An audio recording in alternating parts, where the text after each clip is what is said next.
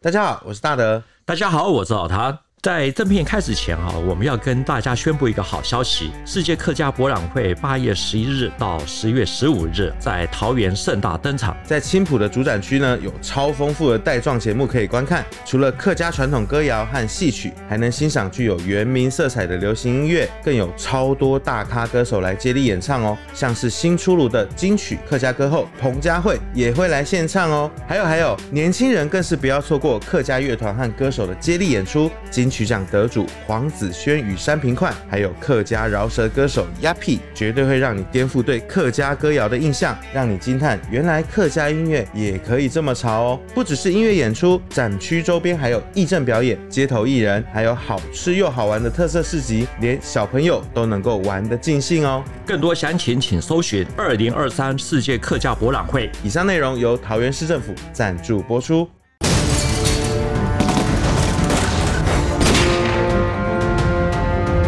大家好，我是大德。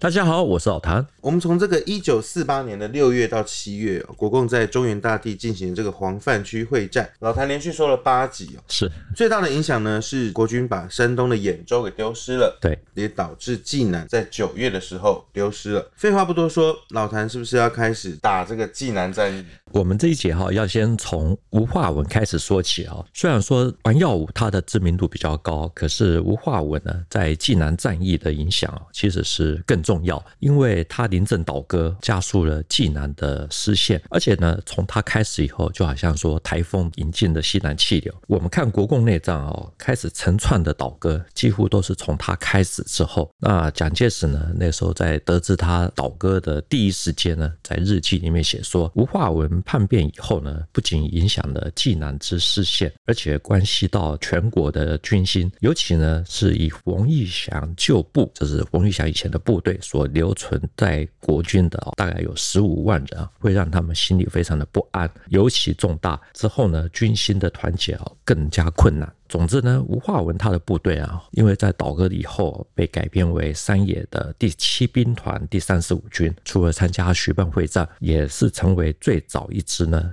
在一九四九年打入南京、进入总统府的部队。这张照片里面啊，这个南京总统府上面是吴化文的部队，是看起来其实心里蛮复杂的。难怪这个台湾过去其实不太说这件事情哦。那老谭其实有访问过待过这个吴化文部队的这个老兵北北吗？我个人是没有遇到过。如果有，他们不说，我们也不知道。不过呢，我遇过一位来自于山东潍县的曹勋章曹伯伯，他的老家是山东潍县。那他从兖州围城出来，然后那个时候又进入了济南的这座围城。那他在一九四八年的这些经历，其实是可以把兖州战役、还有吴化文的部队、还有济南战役全部都串联起来。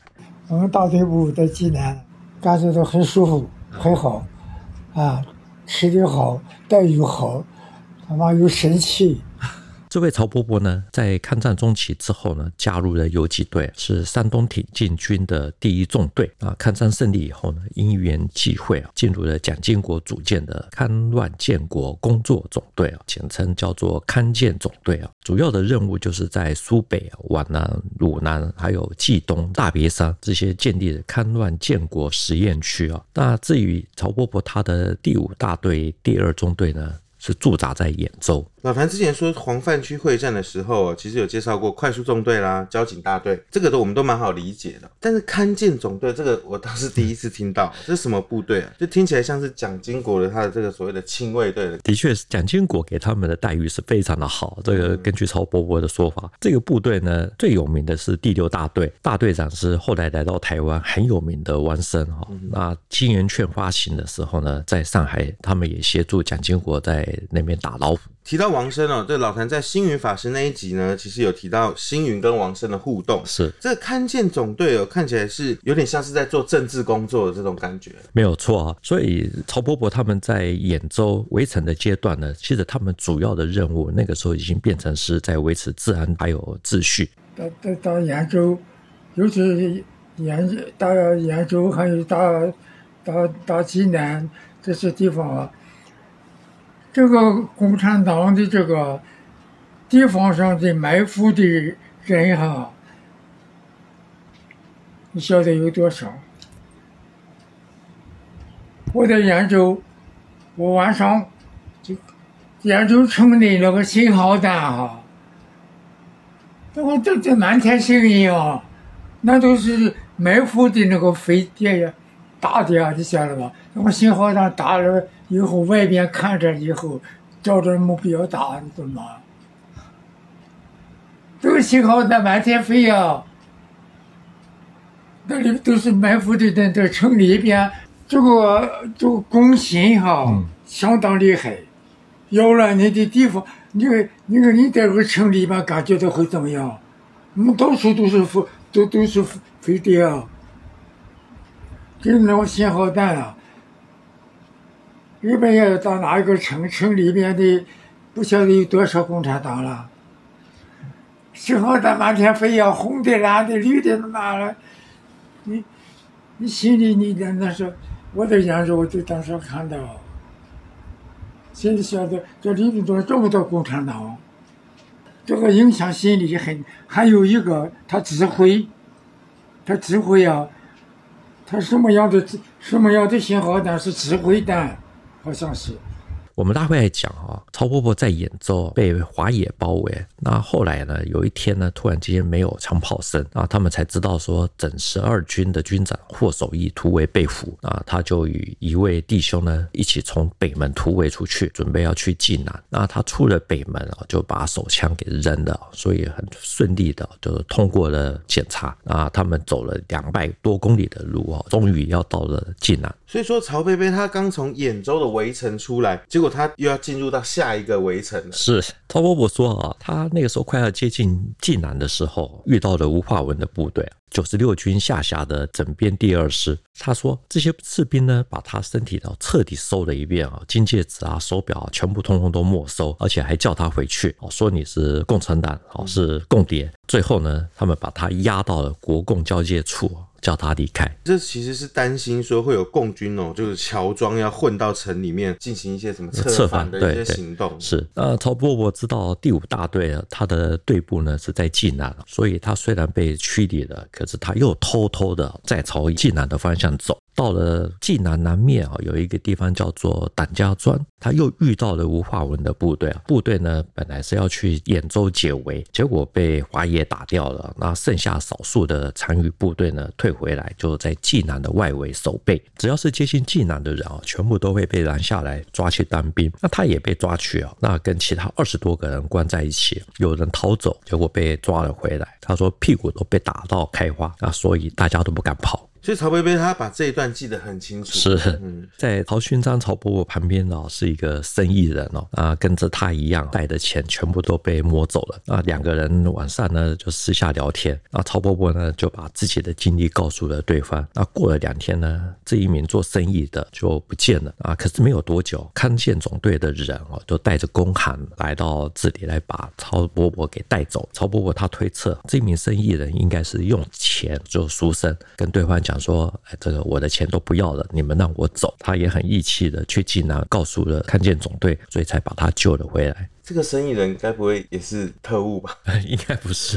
但无论如何，他是曹贝贝的贵人啊。可以想见，其实曹贝贝当时这些经历，对吴化文的部队一定印象不会太好。对，因为他差一点就会变成是吴化文的部队。是曹伯伯呢，他回到部队啊，他们是住在山东省政府大楼旁边的青年会啊。他说，济南战役的时候，一样是看到城内都有信号弹打出去，啊可是没有像兖州那么的夸张。那他们一样去抓，都没有抓到任何人。之后呢，济南沦陷了。曹伯伯从济南大明府旁边的城墙，因为已经被炮火给打垮了，所以他从那个地方逃了出去。啊，在一九四八年的九月底呢，他和第五大队的其他的伙伴呢，来到了南京。原本两个中队呢有两百多人啊，那这个时候只剩下二十多人。那曹伯伯讲，他们一到，康健总队呢就给每个人发了两百元的金圆券。这个金圆券呢是八月十九号开始发行的，那个时候还没有贬值啊。他说非常的好用。那等到金圆券狂贬的时候，看见总队第六大队呢就在上海开始打老虎。曹贝贝先到南京哦，对，老谭前面也有提过，这个吴化文的这部队后来是率先进入南京的，也就是说曹贝贝他们又在南京相会了吗？没有没有，因为济南沦陷，国民政府在山东呢，那个时候只剩下青岛还有即墨这两个地方。那所有的人都知道迟早会守不住啊，那所以国民党中央社会部呢，那个时候就命令要第五大队呢到青岛呢去接难民，就是要他们先输送一部分的人到江西。所以我们大概可以知道，就是在刘安琪还没有执行青岛大撤退之前呢，其实已经有计划的输运了一部分的人，这也是山东人哦在台湾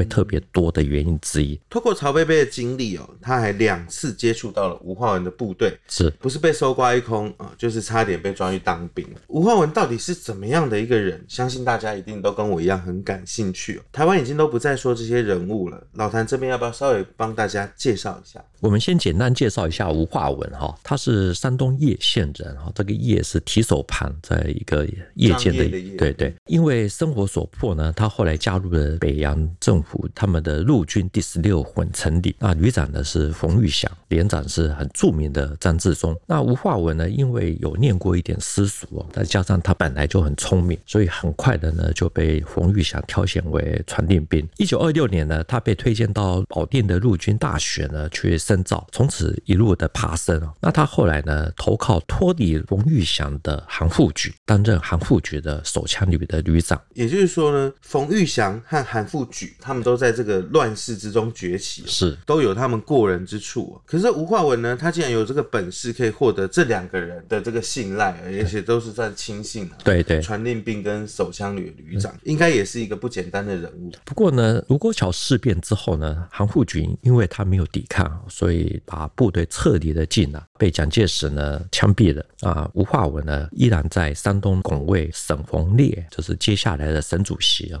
这个沈鸿烈的省政府。不过呢，随着重庆国民政府啊，他们后来在整个山东的局势啊越来越困难，所以在一九四三年的年初啊，吴化文都倒向了汪精卫的南京国民政府，搞所谓的曲线救国，变成了和平建国军第三方面军的军长啊，驻扎在蚌埠一带啊，保护津浦铁路。抗战一胜利呢，在八月底啊，他就奉重庆国民政府的命令啊，把部队北移啊，分驻在兖州到济南一带啊，也是一样保护津浦铁路。所以吴化文他都大概都是在这一带活动啊。对，也可以说是吴化文他的乱世求生之道。这也是说为什么我们在讲兖州还有济南战役的时候都有提到吴化文。对对对。那后来呢，因为他归顺了蒋介石啊。可是还是会觉得矮人一截，因为他的中间的一些我们都知道的因素。那所以呢，主政山东的王耀武呢，平常对他哦，并不是说特别的客气。那我们前面一集呢，有提到说第五军的军长邱清泉呢，跟吴化文的交情不错。那第一次去视察吴化文的部队啊，立刻就拨了卡车数量、几十支的冲锋枪。那吴化文呢，也一直都希望说能够留在第五军，不要被王耀武给指挥。这会不会是吴化文他单方面的干受？啊，其实都是国军系统下面的，会不会是他想太多？你是说他有破坏幻想症，就是觉得说哦，我跟邱清泉比较好，或者我跟王耀武不好。其实呢，我们知道啊，一九四九年啊，来台湾的很多的各省的军民呢，他们后来都陆续的成立了一些同乡会，而且还出版杂志哦。比如说像是山东同乡会，他们有出版《山东文献》，那里面啊有一篇文章是《读吴化文投共记有感》，作者呢就提到说，他亲眼看过山东省政府那个时候在大礼堂举行那个纪念会，照例呢所有的军政首长都要到。王耀武提到吴化文的时候，不是以军衔来称呼他。而是直呼其名，而且用受官语，让人听得非常的刺耳，也觉得说这个王耀武有轻视吴化文的这种感觉。那还有就是啊，那个时候济南的报纸哦，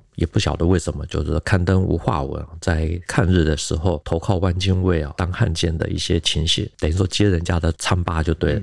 以吴化文的立场呢，自然就一定会非常的美颂，所以也加出了他投共的这种决心。也就是说，你看王耀武他是用方言去直呼他的名讳啊，是的确感觉起来好像有一些嫌隙在。那在这集录影之前呢，我有去翻一下老谭桌上那一本《吴化文起义资料选》哦，其实它里面有特别写到说，像毛泽东、朱德啊等等哦。这些高级将领给吴化文的电报上面开头都是直接称呼起吴军长，或者说哦杨旅长，对何旅长，对何旅长这些啊，跟这个王耀武直呼其名相比，这哪一方会让吴化文的观感会比较好？其实就不言而喻。对情感因素啊，一定是他临阵倒戈百你一道的一个很重要的一个因素啊。不过呢，吴化文是一个聪明人，所以也一定会有自己的利害算计。前中兴大学校长刘道远，他也有一篇文章是登在《山东文献》，那他提到说，在大陆的时候，虽然说跟吴化文没有深交，可是认识很久。那他个人认为，就吴化文是很重视感情，是否被上司认为是自己人哦，这个会支配他的选择的动向。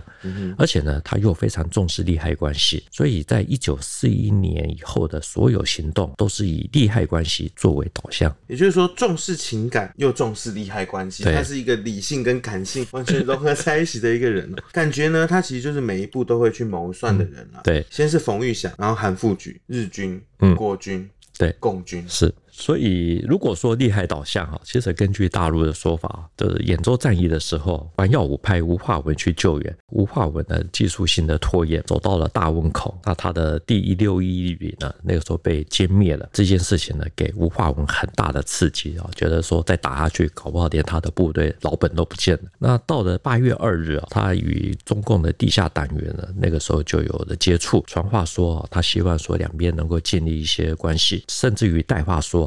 我想要起义，国民党呢在济南的部队主要就是靠我。如果我动了，济南可以解决，搞完的济南就可以直捣徐州，华北大局可定。那可是呢，要给他一两个月的时间啊，把家属从南京接回来再说。吴化文他分析完这个利害关系哦，他看这个大盘的局势变化，其实也挺有他的战略眼光的。是，而且这是要准备保留实力了。对，其实跟着吴化文投共的一位将领哦叫做何志斌，他也。提到就是吴化文那时候就演失去了一六一旅，那，蒋介石还有王耀武呢，为了要安抚他，所以就把一六一旅呢迅速的重建起来。这何志斌呢就担任这个旅的旅长。那他记得呢，王耀武在八月的时候，在团长以上的军事会议上面说，济南的形势啊非常的紧张，如果大打起来，徐州会派大军来救，我们就可以内外夹攻。可是呢，你们要先把攻势加强起来。那会议结束以后，吴化文就跟他下面的。这几位旅长呢，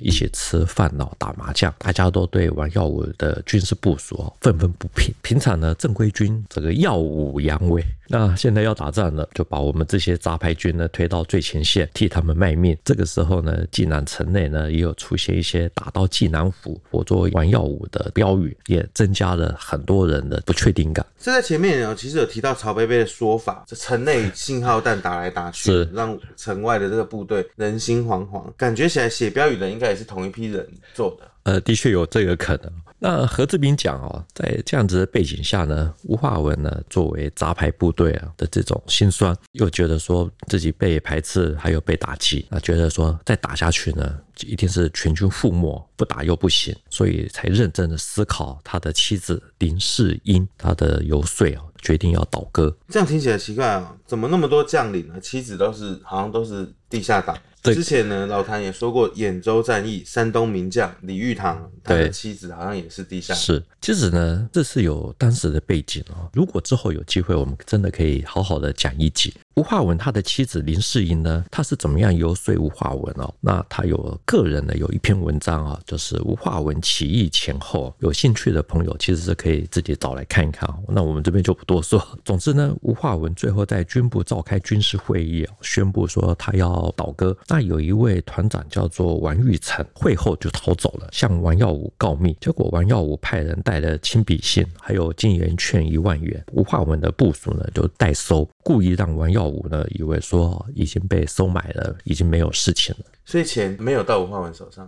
呃，这不晓得，但是那时候金圆券才发行不久，所以非常的值钱。所以王耀武其实他是要透过吴化文，他比较考量利益的关系哦，就去收买他。对，有可能。济南的地形呢，非常的特殊哦，前山后水。我们又准备一张地图啊，好朋友们可以看一下。啊，可是呢，济南的攻防战啊，从九月十六日开始到二十四日就结束。原本呢，中共是计划要打一个月，结果只有用了八天的时间就结束了。那国军损失了大概十多万人。人，吴化文的影响在这里面是真的起了很重要的作用。虽然说我们讲济南一定会陷落，可是呢，它是加速济南陷落的一个重要的推手。西北军出身的吴化文带两万人倒戈，影响了整个济南的整体的防御，也开启了徐蚌会战跟之后的一连串蝴蝶效应。老谭一开始也有提到吴化文的倒戈，蒋介石说呢，对于全国的军心影响重大，尤其是冯玉祥的旧部。其实我们也都蛮好奇的，吴化文已经脱离冯玉祥的系统这么久了，为什么蒋介石他还特别的去点名？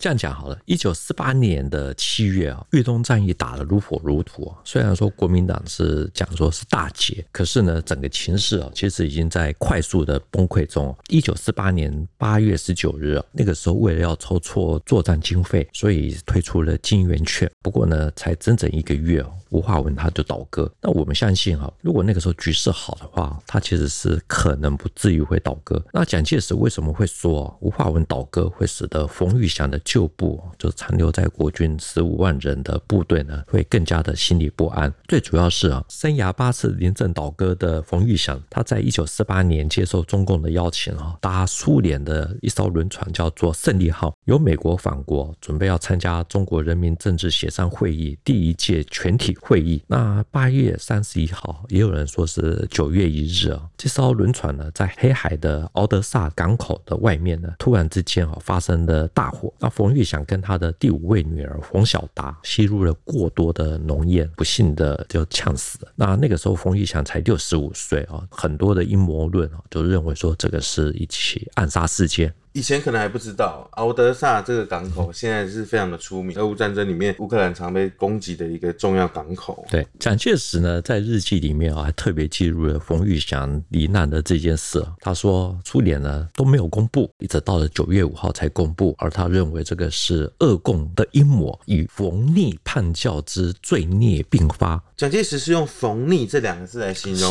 所以感觉他们双方的这个嫌隙跟矛盾其实蛮深的。所以呢，他会认为说这个是苏联在搞鬼嘛？蒋介石一定是认为是苏联在搞鬼啊，那中共这边就认为是蒋介石这边在下手啊。其实实际的情形呢，我也不知道。不过呢，我们知道冯玉祥呢，长期以来呢，跟蒋介石的关系是不和的。嗯，可是最早期呢，他们在北伐的时候。曾经一度啊结拜为兄弟，那后来呢，因为得到了冯玉祥国民军的帮助啊，所以北伐军推进很顺利。是因为北伐军打到了山东，那蒋介石呢就来到了山东，还派电报给冯玉祥，要他去济南讨论军政要事。他到了泰安啊，知道日军已经进入了济南，所以他改到党家庄这个地方哈，跟蒋介石会面。又是党家庄哦，我们一开始就有提到，是曹伯被被吴化文抓兵的地方，就是在党家庄。对对，有的时候这种小人物或者这种重要的历史人物。他们生命都曾经在某些地方有过一些交汇，